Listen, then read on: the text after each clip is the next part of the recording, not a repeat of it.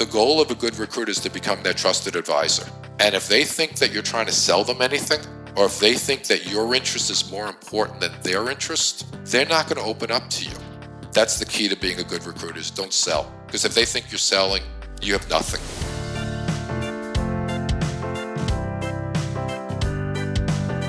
Welcome to the Resilient Recruiter Podcast. This is your host, Mark Whitby. I'm joined today by Harlan Friedman. I'm really excited about this interview because Harlan was recommended strongly by a previous podcast guest, John Schlegel. And here's what John had to say about Harlan. He said, I thought of an individual you should have on your podcast, Harlan Friedman. He has a huge average placement size, consistently builds around a million dollars or more.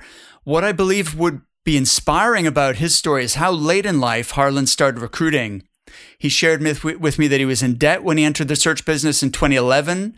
And since then, he's completely changed his financial profile and changed the legacy he'll leave behind for his children. It's an inspiring story of it's never too late. I believe it would intrigue your listeners. From a previous chat with Harlan, I know he specializes in team moves, which is something I'm really excited to learn more about. So let's dive in. Harlan, welcome. Thank you for being here. Oh, thank you so much, Mark. I really appreciate the opportunity to chat with you and your listeners. Well, I'm I'm looking forward to this, and you and I had a chat previously, which I really enjoyed. So I wish we'd recorded that one actually, because that was good as well. But um, listen, can you tell your story of how you got into recruiting? Because you started relatively late in your career joining the recruiting business, and uh, it's it's really fascinating. Well, I appreciate you saying that. Um, I'm actually 65 years of age.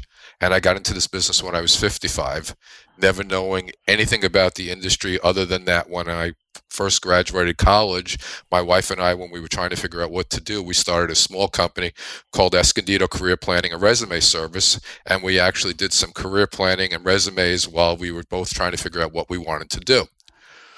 So, needless to say, that was not a very successful operation. but I decided that I had to get a real job, and so I started selling insurance. And I sold insurance for about a year or so. And very candidly, what happened is I went out and was talking to one person, and he says, "What do you do for a living?" And I said, "I sell insurance." The person says to me, I don't want any. And I said, I didn't want to sell you any anyway. And that was the end of my short lived career selling insurance. I then became a, I then became a bank manager. And then in banking, I was exposed to an individual who was making a lot of money.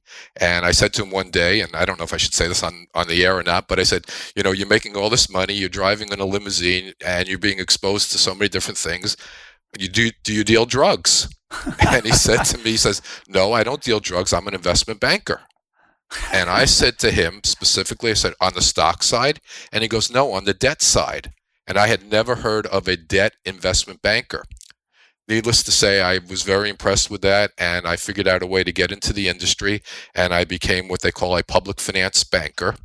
And I did that for about three years very successfully until the owner of the firm decided that he didn't want to be in the business anymore, and he fired me. So I started my own firm doing uh, public finance banking. I did that very successfully for a while. Then all of a sudden, when the real estate market crashed, um, I went from earning middle six figures to zero overnight. Wow. And my wife, who was also very successful, uh, had the same situation because she specialized in workers' compensation. And in California, they did away with workers' compensation rehab. So we both went from earning a very high six figure income to literally $4,000 in one year. So, oh what do you gosh. do with yourself? So being arrogant and being egotistical, um, I decided I was just going to go ahead and find a job with somebody who's going to pay me a couple hundred thousand dollars a year as a manager or as a sales manager or as a CEO or whatever.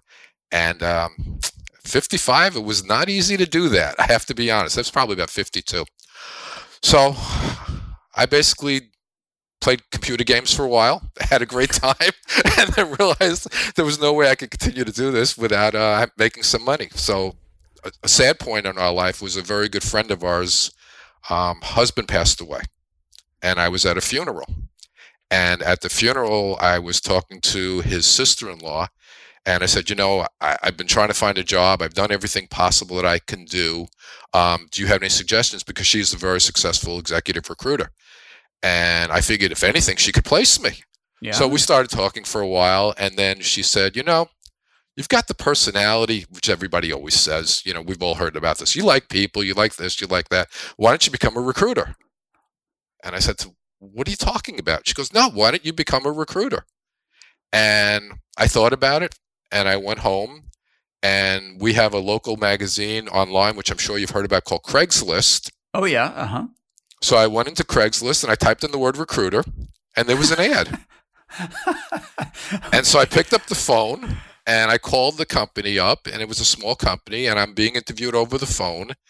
And the young lady who interviewed me, I told her what my age was and everything else like that. And she said, You know, we really don't like hiring older people. You know, you've been a serial entrepreneur, um, but let me talk to the owner. So she talks to the owner, and she does convince the owner to bring me in for an interview. So he brings me in for an interview, and I'm very straightforward. And I said to him, okay, if you're going to hire me, this is what it's going to take. And I told him very specifically what I needed financially and everything else like that. And I said, if you can do this, I will do everything you tell me to do. And I'm sure he's heard that lots of times. And um, he doesn't hire me immediately. He says to me, come back for a second interview. So I come back for a second interview. And he's getting nervous the fact that I have been an entrepreneur and I've owned you know numerous self sole employees companies I should say. Um, and he finally says okay he says what I'll do is I'll make you a deal. If I can find one other person to bring on with you at the same time I will hire you. He says let me look around and he finally finds somebody who was very very excited about hiring this person um, and he says okay I'm going to bring you both in and this was after about three months of waiting he brings Gosh. us both in P.S. Within nine months, that person is gone, and I'm on my way to a fantastic career in public finance recruiting. So when I first got in there, he specializes in financial advisors. So Series 7 salespeople, which I know your listeners are very familiar with here in the United States, and that's stockbrokers in essence like that. And I said to him, you know, I'm a specialist in this area called public finance, and I really want to recruit in the area of public finance. So he says to me, prove yourself first, and then I'll let you do whatever you want to do. I said, okay, that's fair enough. So within the first three months, I was actually able to close three people. And then I went into him and I said, you know, I really want to recruit public finance bankers. And he said to me, you know, you're going to take a substantial cut in your income. And I said, I'm willing to work on that. He had no idea what a public finance banker was, never heard of it or anything else like that. So the end of the first year, I'm, I'm rookie of the year, and uh, my career is literally started. It's a, it's a long story. It's a long answer to uh, to your question. No, it's uh, it's amazing because I've never heard that particular story before. I think it's unique. Um, so I have one other client who who who has been on the uh, podcast. His name's Paul Taff. He also started a similar age, actually, his recruiting career, um, he'd been a CFO and now he recruits CFOs. So, in a similar way, you were a, a public finance uh, investment banker and now you recruit in that field. So, um, it's amazing. What do you think, though, has like what's the secret to your success? Why do you think? Because you started with someone else and they were the one that the owner was excited about hiring and you were kind of just an add-on like okay i may as well train this guy harlan at the same time and see what he can do and then that guy fell away and you were still going and you were making president's club every year what, why is that what do you think i, I think the number one answer is i was very coachable okay. When i was working as an investment banker there was a gentleman who came in as a shoe salesman. And he went into the owner of the company actually i'm sorry the, the, sales manager of the company and he says i will do whatever you take tell me to do to become successful in this business. And i had heard this story and i knew him very well and i saw him come from a shoe salesman to probably one of the top salespeople in the company. And i said to eric who actually wound up hiring me i said the same thing i said if you will teach me this business i will do everything you say and i am extremely coachable and I won't question you. Um, I'm going to do it exactly what you tell me to do. And that's exactly what I did. So for that first year, I did exactly what he said. He said, you know, you need to make 110 phone calls every day. I made 110 phone calls every day. Um, I did everything that you're supposed to do. You need to do roll ups. I did roll ups. You need to make. Explain uh, roll ups, Harlan. Roll ups is when you go through your database and you find a particular position that you're going to be filling, and you find the candidates, and then you start literally put them in a separate database, and then you just start calling one name after another after another. It's basically dialing for dollars in a rote methodology. Um, so I did everything he told me to do, and it worked. Um, but I didn't like it. Just very candidly, I don't function that way, but I knew I had to do it his way. And once I was able to prove myself, I started my own system. And it's the dedication to my system that I think has made me very successful at this point. Amazing.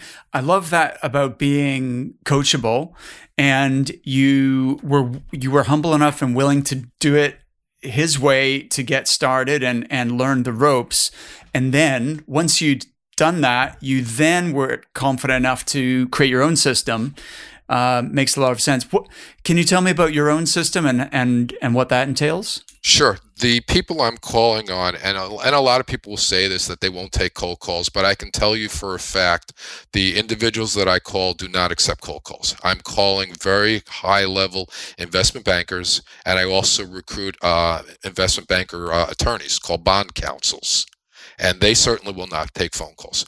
So what I realized very early on, I had to develop a way to get to the bond counsels and get to the investment bankers, and so I started doing what I considered very, very targeted emails. Where I would say specifically, I have been an investment banker in the past. Um, I understand this industry. I know right now that there are opportunities out there. I'm not looking to basically place you or anything else like that. I want to just have conversations and that's what I did. And I to this day I still do the exact same thing. But what I do, which is extremely different than probably most people, is you've heard of MPC, most placeable candidates. Okay. And you also have heard about contingency and retainer. I came up with my own version of that, and what I call it is opportunistic hiring. So this Tell is not a, this is not an MPC situation. What it is is I have very specific clients that I represent on a regular basis where I have contracts in place where I have the ability to show any candidate anywhere in the United States to any one of these firms at any time. And I know if I do place them, I don't have to worry about getting paid. Um, and because the investment bankers are from all over the United States and the attorneys are from all over the United States, I get to have great conversations on a regular basis. And if I find that I have somebody that's of interest, I will talk to them. I'll interview them for about 45 minutes to an hour. And then if I think there's an opportunity for them, I will share one opportunity and only one opportunity. The reason I do that is a lot of people will basically talk to somebody and immediately send out the resume or immediately will start sending out and getting on the phone and calling everybody. Excuse me. And what I do, again, I think is very different is that I will tell the candidate that you now will have an exclusive relationship with my particular client my client knows that if I'm bringing a candidate to them, that I am not bringing that candidate to anybody else.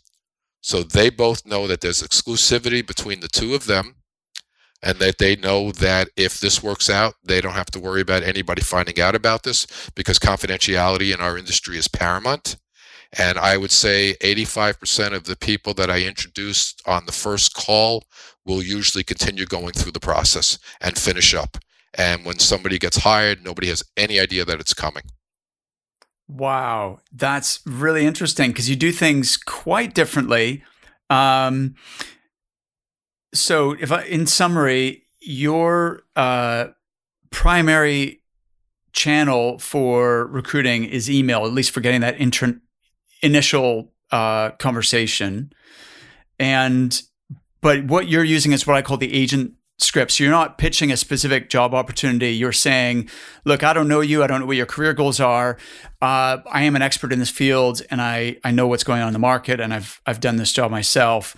And you know, like, why don't we have a conversation, talk about your, what, you, what you're looking to do. And that way, when the right opportunity comes along, then I'll be able to um, keep you in mind for it. And uh, you uh, concurrent with that, you have contracts in place with a number of uh, clients. How, how many kind of clients do you have in your? Uh, I, I have? would say I would say right now I have about 10 public finance firms that I'm representing on a regular basis and Okay. about 10, 10 law firms. And Great. every one of them will hire Mhm. opportunistically at any time in the year. Got it. Okay. So, uh, depending on what your candidate tells you that is is their next logical step or what they're mo- what they're most interested in, you then match them up with where you think is going to be the best uh, the best opportunity for them. Absolutely correct. Got it. But you only send them to that one firm. That is correct. Interesting. Okay, that is Yeah. different because no, most recruiters would say, "Well, I've got you know these ten firms that I represent. I'm going to send, represent you to all ten, and let's see you know who's interested and and take it from there." But you're really you've got that candidate exclusivity that you're offering to the client, saying, "Look, he's not interviewing anywhere else. He's only interviewing with you." That's interesting. I like that. It's a laser focused approach. Yeah. And because I know this industry so well, each one of my firms have their own culture. Yeah. So it's not that one firm is better than another. Mhm. It's one firm is a better fit than another. Right. And after talking to somebody and doing what I call my drill down for about 45 minutes, I really get to know my candidates very, very well. Mhm. And I can tell by the words that they use and the conversation and where it's going, what's going to be important for them and what's not. And then I look at what my firms have, you know, and say, okay, yeah, this this would make sense because everybody I'm working with is a revenue producer, yes. and a revenue producer basically can go anywhere. And so Of it's course. really up to me to convince somebody to a leave their current situation because there may be something wrong Mhm. and B, find the right opportunity. Now, the one thing I will never do is if somebody says to me, I just want to make more money, I won't even work with that person. Mhm. They have to have a solid reason why it makes sense for them to be even look at other opportunities. Totally. Totally agree. Absolutely. We want candidates where money is not their primary motivation for moving, because that's so many things can go wrong in that uh, scenario. There has to be, you know, more to the story than that, right? Yeah, and once they Um, get their first check with taxes, they're making the same amount of money anyway, usually. Right. So what I'm trying to do is set them up for their future, and that's the most important thing. Um, I really try to pretend that I'm that candidate. So a lot of people will show empathy towards a candidate. Mhm. I try to become that candidate, and I try to think about okay, if I'm that candidate, what do I want for my next opportunity? And I do the same thing with my hiring managers. Um, I don't deal with HR. I only deal directly with either the head of capital markets or the head of the uh, bond counsel groups. So it's a different approach completely that way, I believe. You might remember back in episode 43, I talked to Plamen Ivanov, the executive chairman of iIntro. If you missed it, it's well worth going back into the archives and having a listen. One of the things we talked about was a way for recruiters to shift the conversation with prospects away from fees and make it all about value. iIntro has created a tool called the Bad Hire Calculator that you can show to your prospects that proves to them that your recruitment service will save them potentially hundreds of thousands of dollars. When you can do that, the exact fees you charge almost become immaterial because you've proved that you will save the client the most money in the long run. If you'd like to add this tool to your arsenal, you'd be pleased to know that I've partnered with iIntro and they're offering a 25% discount to listeners of the Resilient Recruiter podcast. All you have to do to claim this discount is book a free consultation and mention my name or this podcast. Just go to recruitmentcoach.com forward slash retained, follow the instructions, and iIntro will take care of the rest. That's recruitmentcoach.com forward slash retained. Tell me about this um, super empathy where you like how do you do that harlan when you say i am the candidate or i am the hiring manager and i think through their like from their perspective I, I mean i get in theory but how do you actually do that Because I was an investment banker, Mhm. I really know what these people are. What they do, how they think, and what their concerns are. yes And I think it's more important to know what their concerns are versus anything else. Mhm. So if I'm sitting here talking to, let's say, a managing director of a, you know, of a large group, I'm going to say to myself, okay, what would his biggest concern be right now?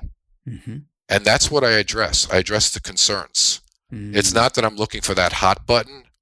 Mm-hmm. Anybody can find a hot button. It's really what are the concerns? Why would I take this position? And more importantly, what do I want in that compensation package? Mm. You know, how do I take care of my family? How do I do this? And so I really try to become that particular person. And on the converse, I have to do the same thing as the hiring manager. You know, okay, I'm a hiring manager, I'm running this large department. Why do I want this particular person? What is this particular person going to bring to me that somebody else will not? Mm-hmm. And then it's negotiating the package. And most people, um, when they're dealing with a hiring manager, they let the hiring manager create the package. We mm-hmm. create the package together. Um, and so if I if I find that right now it's more important for a client to have a higher payout rather than getting a signing bonus, then we'll go with the higher payout. And again, I have to become that person to be able to make that recommendation. I also do not give anybody an offer unless I know they're going to accept it. Right. I agree 100%. And, um, yeah, in fact, I've said those exact words, Harlan. It's a bit like, you know, uh, a trial lawyer shouldn't ask uh, a question to someone on the witness stand unless they know what the answer is going to be, right? You absolutely correct. You've already rehearsed this, and you know because you've yeah. So um, I so agree, I do 100%. A, I do a financial drill down on that person. Okay. And I go through probably about 20 to 40 questions about their financial package. And I say to them point blank, I said, if I can get you this, are you going mm-hmm. to accept? Right. And if he says to me, no, I'm not ready to do that, I said, okay, I'm not ready to go present an offer because I'm yeah. not going to lose the credibility with my client yeah. and present an offer and have it not accepted. Totally. Agree. And I, and I could tell you in 10 years, it's happened once where wow. somebody backed out and it turned out to be for medical reasons. And six months later he never told me what the reason was but six months later he reached out to me says can i now get another offer? And i said to him you know you, you burnt your bridge. And he goes well let me tell you what really happened. And when he did i got on the phone i called the client i said this is exactly what happened. I now understand it. Can we pick up where we left off? And they actually gave him an offer and he's been there now seven years. Wow that's awesome Great story. I like it. Yeah, that's um the whole really going that in depth with both the client and the candidate and you know doing the trial close and all that stuff. That's kind of like the lost art of recruiting. I think that's so important. Um, so are there any other elements to your system that you've developed, Harlan? Um, one, obviously not presenting the offer unless I know it's going to be accepted. Mm-hmm. Um, the second thing is being extremely disciplined every day when I step into my office. Okay. So I know what I'm going to be doing literally hour by hour. Um, I, you know, I listened to Michelle Parchman speak, and uh, I said, you know, if anything, I can relate to Michelle. Michelle's also a pinnacle, and she works, you know, limited hours, and I try to do the same thing as well. But when I'm working, I'm really working and it's the targeted emails that I think really open up the door. Um, the other thing that I do, which has been very successful, is I write a blog, and I write a I write a blog once a week. I've written about 150 of them, and every week um, I write about what something I've learned the previous week that I can share with my listeners and my read not my listeners, apologies, my readers. And then at the end of the month, we take a compilation of all the blogs, put them into a newsletter, and then send that out to my entire database. And that has been very successful as well. I also use LinkedIn, and I know a lot of people talk about that. Um, and I do invite people, and um, I don't just you know hit the invite button. I actually have a little blurb that I send with them eh, with every invitation, and I believe that definitely increases my acceptance. But I don't try to sell anybody anything. Um, that's the key to being a good recruiter is don't sell. Because if they think you're selling, you have nothing. That is a really interesting perspective. Um, could you elaborate on that? Like when you say "don't sell," what do you what do you? Well, they hear they hear that? desperation in your voice, and if they think you're desperate, they're not going to open up to you. The goal of a good recruiter is to become what I consider. First of all, I hate the term headhunter. That's just my own personal opinion. I like the word executive recruiter. Mm-hmm. But the goal of a good recruiter is to become their trusted advisor. Yeah. And if they think that you're trying to sell them anything, or if they think that your interest is more important than their interest, mm-hmm. they're not going to open up to you. So the more that somebody can open up to you and trust you, mm-hmm. the more you can help them. You have to realize that my average cycle is probably three to four months from start to finish. So this Got is it. not a wham bam, thank you, ma'am environment that I am in. I mean, I'm, yes. I'm in a strict contingency basis, so it is all on my dime. But I'm not going to rush anybody until I know that they're ready. When I was being trained, I was taught to think about a triangle, and you have two bases of the triangle, and you have the point. Your goal as an executive recruiter is to get your candidate and your client to come to that apex of the triangle at the same time. Mm-hmm. And if one is below or one is above, you don't really have anything. So it's building that relationship, building that trusted advisor so that they really do tell you what's going on. And of mm-hmm. course, I start every conversation with Has anything changed from the last time we spoke? Because yes. you never want to assume that they're in the same position that they were the last time you had a conversation, even if the conversation was 10 minutes ago, because something could have happened that you don't know about. So if you start every conversation with, has anything changed since the last time we spoke, then you'll know where you're at. And, you know, never assume anything. Um, and just ask open-ended questions, not closed-ended questions, and um, just see where the conversation goes. The other thing I do is I follow the bouncing ball. So when somebody will call me out of the blue, I don't go into that call with any preconceived notions because that could be a candidate calling me. That could be a client calling me. And even if it's a client potentially calling me, a potential client, you don't know if he's calling you because he wants to find a new position. Right. So going into any conversation with any sort of preconceived notions is a major, major mistake in my mind. Absolutely. Love it. Hey, here's a quick question for my listeners today. Did you catch my interview with Joel Slenning? where he talked about how he scaled his recruiting and staffing firm to $16 million before selling it. It's episode number 53, and if you've not already heard it, I recommend you check it out. The reason I bring it up is that I'm teaming up with Joel to create a mastermind group, especially for owners of seven figure recruiting, staffing, and search firms who want to scale their business to eight figures. If that describes you, then listen closely because we're offering a free taster session on September 28th, and you're invited to come along. To register, visit recruitmentcoach.com forward slash scale. Again, this is exclusively for owners of fast growing recruitment companies who are already doing a million dollars in net fee income and want to build a business that generates cash flow without you working in the business so that you could sell it someday if you wanted to. Register now at recruitmentcoach.com forward slash scale there's a few things I wanted to ask you more about. One, let's go back to you said that you work in a very disciplined way. You know minute by minute what you're going to be doing. Could you elaborate on that, Harlan? Because this, being completely transparent, this is my Achilles heel. This is definitely not the way that I work. I would like to be more like that. So, how do you set yourself up to be that focused and productive? Well, first of all, you have to have very good time management skills. Mm-hmm. That's number one. And you have to be extremely disciplined, especially working out of a home. And I've been doing that now for many, many years. You know, you've got the TV, you've got the refrigerator, you've got every possible distraction you can ask for if you let it take advantage of you, and you can't. So just to clarify, like I, um, I'm not distracted by TV or any of those things. I'm definitely sitting at my desk working.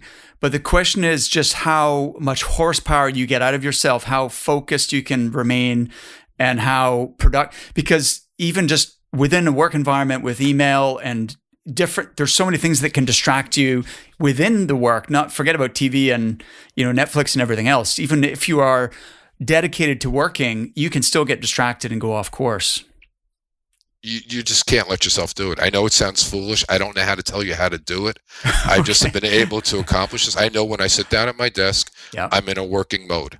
Okay. And so the first thing in the morning, what I'll do is I'll go into my LinkedIn accounts yeah. and I'll see who accepted me over the night. Mm-hmm. And then I'll send them that nice introductory. Mm-hmm. After that, I'll go into my database and I'll just start looking for names that I can add into my database mm-hmm. um, on a regular basis. And anybody who goes into my database immediately gets an email.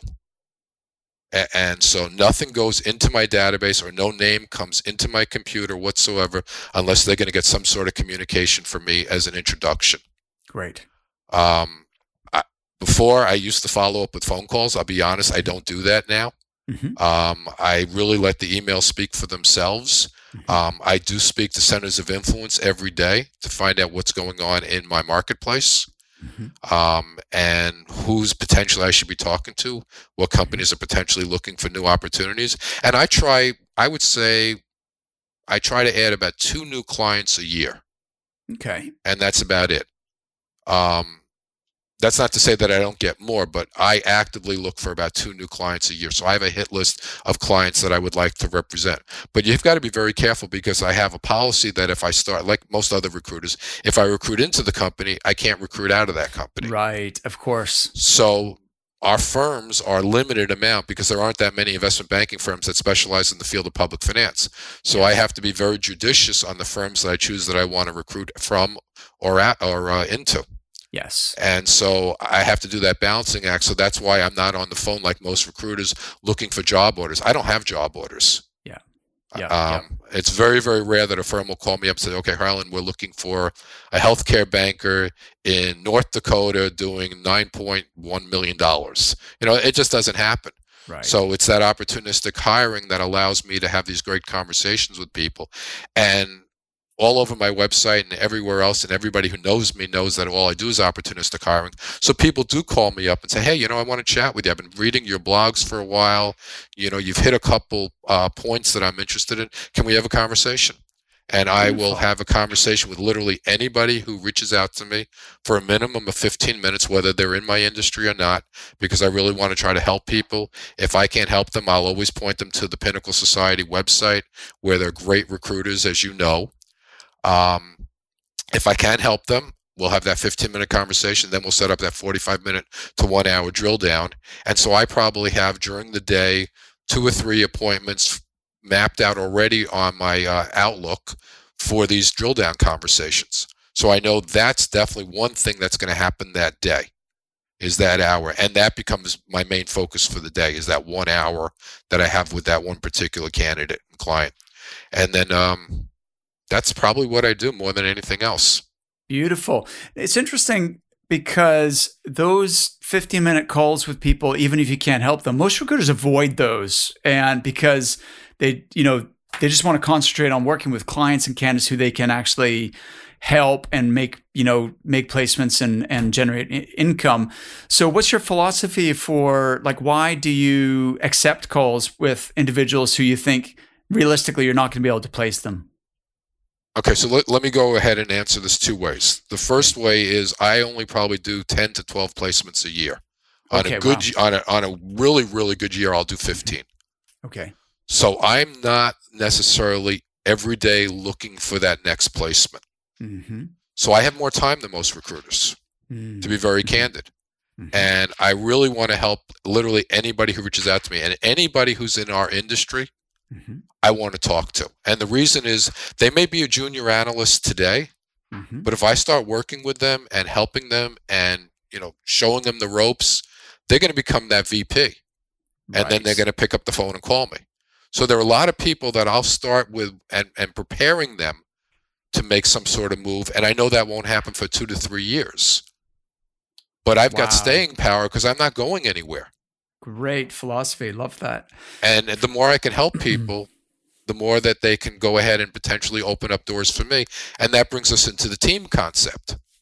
Yeah. So I'd, I'd love to segue to that. First, um, I love the idea that you've got a weekly blog, and that keeps you front of mind with everyone in your database. So they come to know, like, and trust you. They perceive you as the trusted advisor. Um, and then, but not, but let me interrupt. Not only yeah. my database though, and, and this is a oh. crucial point. Okay, tell me. Because my LinkedIn's, I'm sorry, my blogs go out mm-hmm. to all these different groups that I'm a member of. So there may be people in these groups that are not in my database. Ah. So, like, there's women in public finance, for example. I may not have all the women in public finance in my database, and so I have, you know, my my blog is actually circulated to about, I think, about ten different groups. Is that? Do, do you mean LinkedIn groups, or do you mean LinkedIn like, groups and LinkedIn groups and Facebook groups and yeah. uh, other business groups that I've I've asked my uh, web uh, SEO um, webmaster to submit to. Oh, excellent. All right. So you've intentionally sought those out and um, got an arrangement with them so that they they they essentially distribute your blog for you as well. Correct. Fantastic. Like it's syndicated basically to to those groups. Well, I don't do anything. I mean, they accept the blogs because Yeah. number one, there's never sales. And Yeah. number two, they're all educational. And number Right. three, when I write a blog, I try to write it, even though I'm writing to public finance bankers, I try to give advice that anybody can accept and learn from. Love it. That sounds amazing. I'd love. I I'm going to dive into your blog actually and check that out. So let's talk about these team moves because this is something I've only ever come across a couple of people who've actually done this successfully, and it was almost. Um, they just, to be honest, they bumped into the opportunity and and it was serendipitous. It wasn't something that they specialized in. They just took you know the opportunity was there and they they made it happen it was very lucrative but it was like a one time thing and this is something you've done over and over i believe That's correct. Um, I've realized a long time ago that I can make as much money working with three or four or five people at the same time as I would with one person, or I, the opposite, I should say. Excuse me. And it's the same amount of time, same amount of energy and effort. The key to working with teams, it, it, it's a hundred percent mindset. So when you're working with teams, you have to be looking for them all the time. It cannot be you just fall into them. That's the first thing. The second thing is you have the ability to create teams. So let's define what a team is. Most people think of a team as six or seven people working at the exact at the same firm and doing a lift out. And then they have to worry about covenants not to compete, raiding, et cetera, et cetera. When I'm thinking about teams, I'm thinking about putting people together from various different companies getting them all who will maybe worked together in the past, bringing them back together. So that's one type of team that we do. Another type of team that we work on is the situation where you've got three or four people at one firm. They're not they're not happy with the platform, or for other reasons they want to make a move. So you have that environment. Um, but teams is very very different. Most people would say if I'm going to start with a team, I'm going to work with the top person first which would be the most logical answer. yeah that's what i would have assumed In essence, it's the opposite. huh I start with the most junior person. So that brings me back to that question that you asked me is why do I talk to everybody? The reason I talk to everybody is because I'll end any conversation with a junior banker and I'll say, you know, the way I can move you successfully is if you have other people that are producing that you'd want to make a move with. So now all of a sudden they're thinking, well, you know what? Yeah, my managing director has not been very happy. Let me reach out to my managing director and let me tell him about this conversation. And and that has happened numerous times where the junior person has opened the door to the senior person. The second thing is you always want to work with that junior person. So once you have a team engaged, most people again will avoid that junior person. They'll just be dealing with that senior person. And again, I'm going to say it's the exact opposite. You know the senior person's going to make the move, pretty much. But what you have to be concerned about is that junior person. And the reason is that junior person may decide, you know what, the senior person's leaving. I'm going to stay. I'm going to get all the business. So you want to cultivate that relationship so that junior person thinks they're as valuable to this team move as everybody else's. And so when I make a move, you know, you maybe have two or three managing directors, maybe one or two vice presidents, and a junior person. You want to make sure that those vice presidents go with the senior people because they're so used to working together. They don't want to be competing against each other. So mindset is number one in teams. Two is logistics. It's very difficult to manage teams unless you really focus in on it. And that's why I said I'll spend a lot of time during the day just talking to people, continue building that same trusted financial advisor relationship so that I know when the team is ready to move and my client's ready to make that move, we're able to do this successfully. harlan how many times have you done this Well, let's put it this way I've got a team right now that I just moved uh, about a week ago. I was I was talking to a potential client and they were asking me to start recruiting for them a junior person and I started talking to the manager and the owner and I said what's your exit strategy And he goes, honestly, you know, we've thought about selling the company in the past, but it's been quite a while. I said, you know, I've got clients right now that would actually be very interested in taking over your whole company. So I'm in the process. I don't know if that's going to happen or not, and I don't want to make a representation it is, but that's a 14 person potential team move. Uh, my largest move to date has been nine person. I had a 19 person team that was literally at the 11th hour and 55th minute, and I lost them. Uh, but that's okay. You know, yeah. you learn from the experience. Um, I would say I do numerous two and three person teams because to me, any any team over one is is a, one person is a team. Um, I tend to do both bond counsel and uh, public finance bankers. Last year, I wound up doing more bond counsels. This year, I'm doing more public finance bankers. But you have to be looking for them. That's really the key for teams. Um, and I've had a lot of people reach out to me say, you know, I know you do teams. What's the key to it? The key is you have to be looking for it. You've got to be listening to the conversations and saying, hey, can I build a team here? And representing to your client, I can bring you teams. And that's what works and it Great. consistently works. So what you're constantly looking for it, but what are you what questions are you asking and what clues are you listening for that uh, would uh, indicate that this might be a team move situation? The biggest clue is when people say, "I really like working with my current uh, hiring my manager." That's the biggest thing. Is uh, I'm not looking to leave him and I say, you know, is there any issues that you and your group are facing? And then they'll basically open up to me. Again, this is the junior person usually. Um, and they'll say, you know what, yeah, you know, we're, we're trying to do this one deal and, and the platform is just not working right. Or we can't get this approved through credit committee and we're getting really frustrated. Um, you're looking for something like that. You're looking for somebody who says, I really want to stay with the people that I'm at. So that's the first thing. Um, Second of all, you do get cold calls where somebody will call me up and say, "Hey, you know, Harlan, I, you know, I'm ahead of this particular group. Um, I know you specialize in our area. Do you think you could help us do a group move?" So it works both ways. Wow, that's awesome. Um, but again, you have to listen to, and this is a really another key to good recruiting. You have to listen to what is not said versus what is said. So you'll be listening to somebody and you'll say, you know, I'm expecting this guy to say this and he doesn't. That's when a good recruiter will really start picking up on those things and drilling down on that particular area because that's the hidden motivation is what was not said. And, and this is the same thing with teams. What is not being said, you know, uh, is more important about working with teams. But with teams, you've got to make them all feel as though that they are wanted from the lowest person to the highest person. And when you say junior person, like what are we talking about? Is still uh, is that an individual contributor or what is the?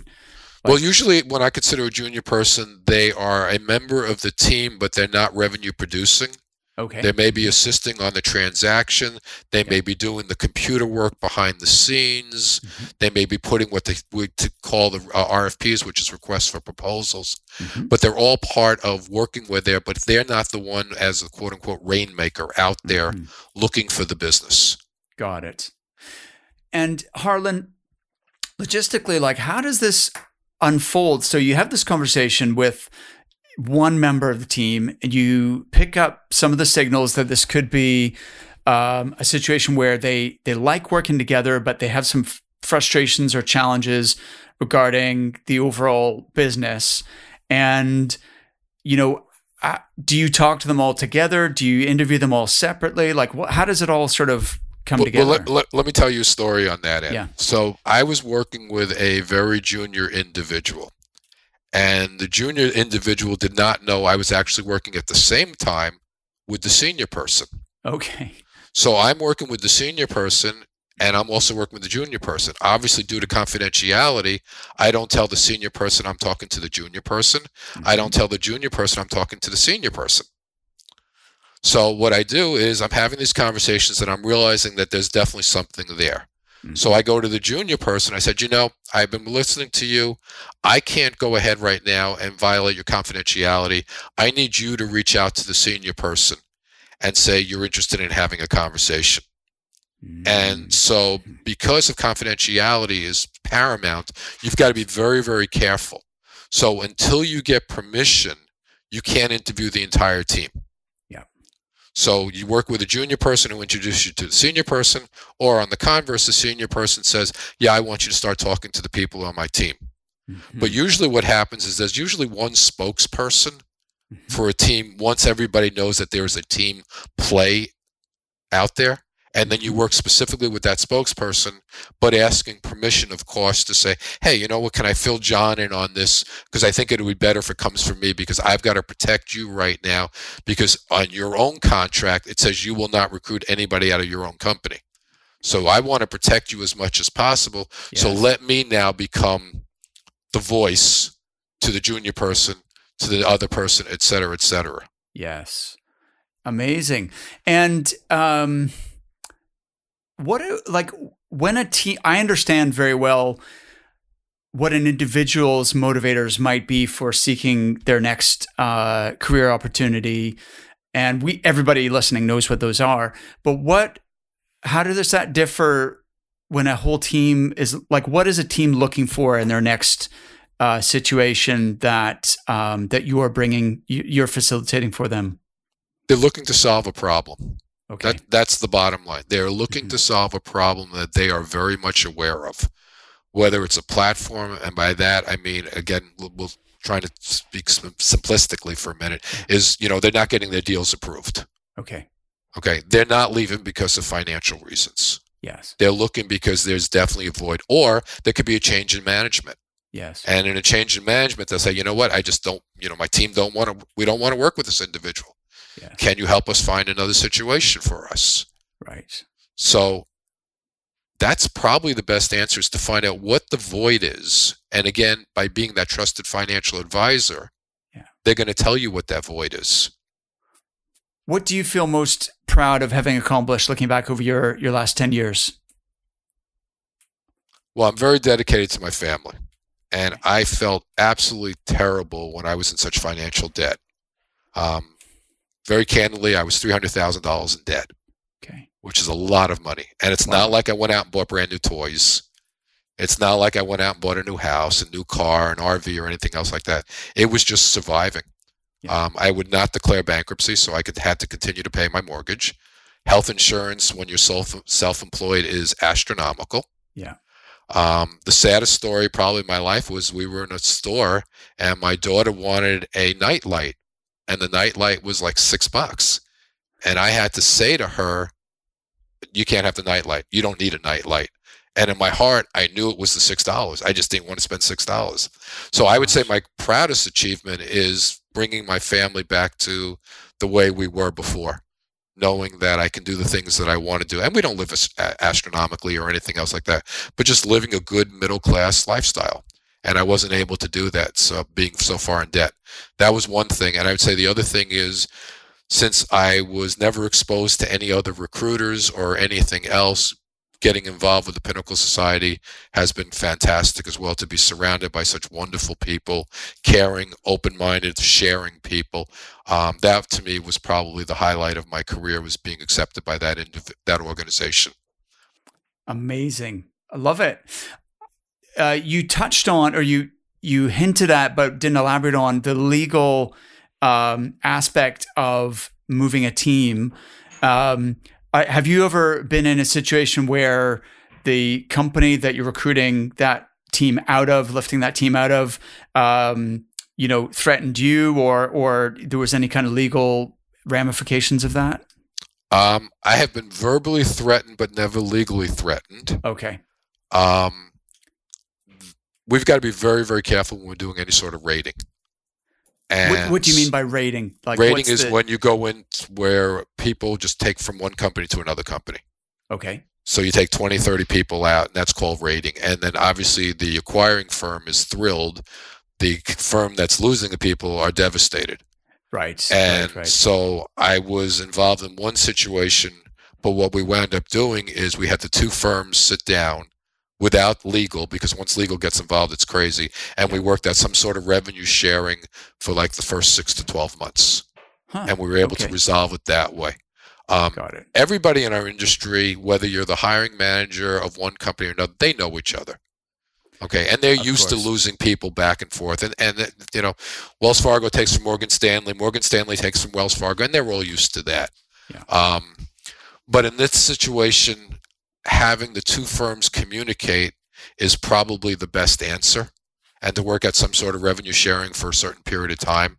Yeah. Um, but using a recruiter does insulate the companies. Great. And so that's one of the things that I talk about is that I am, you know, potentially insulating you. I can't tell you legally I am for sure, yes. but I always tell my candidates, you know, don't go talking to anybody else. Don't try to recruit anybody from your company or anything else like that because you are in violation of your own covenants. If that particular person chooses to call me and I move them, that's a different situation. So I'm always very, very careful of that fine line. And I think any one of my clients, if you talk to them, know it's something that I'm always discussing with them so that we know that we have to be very much aware of that. Makes total sense. That's fantastic. And um, listen, I'm so glad we got a chance to do this, Harlan, because your story is uh, is fascinating and really, really inspiring. So I'm so happy you came on the show. Thank you. Well, I'm honored to be invited, and uh, I love listening to your show. And you've had some great guests, and um, I thought I could share some of my ideas with your guests. Thank you so much, Harlan. It was uh, it was a pleasure, and let's let's talk again. Okay, thanks again.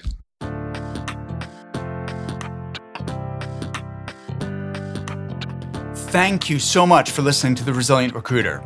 If you've enjoyed the show, the best way you can show your support is to click that subscribe button. Thanks again, and I'll see you next time.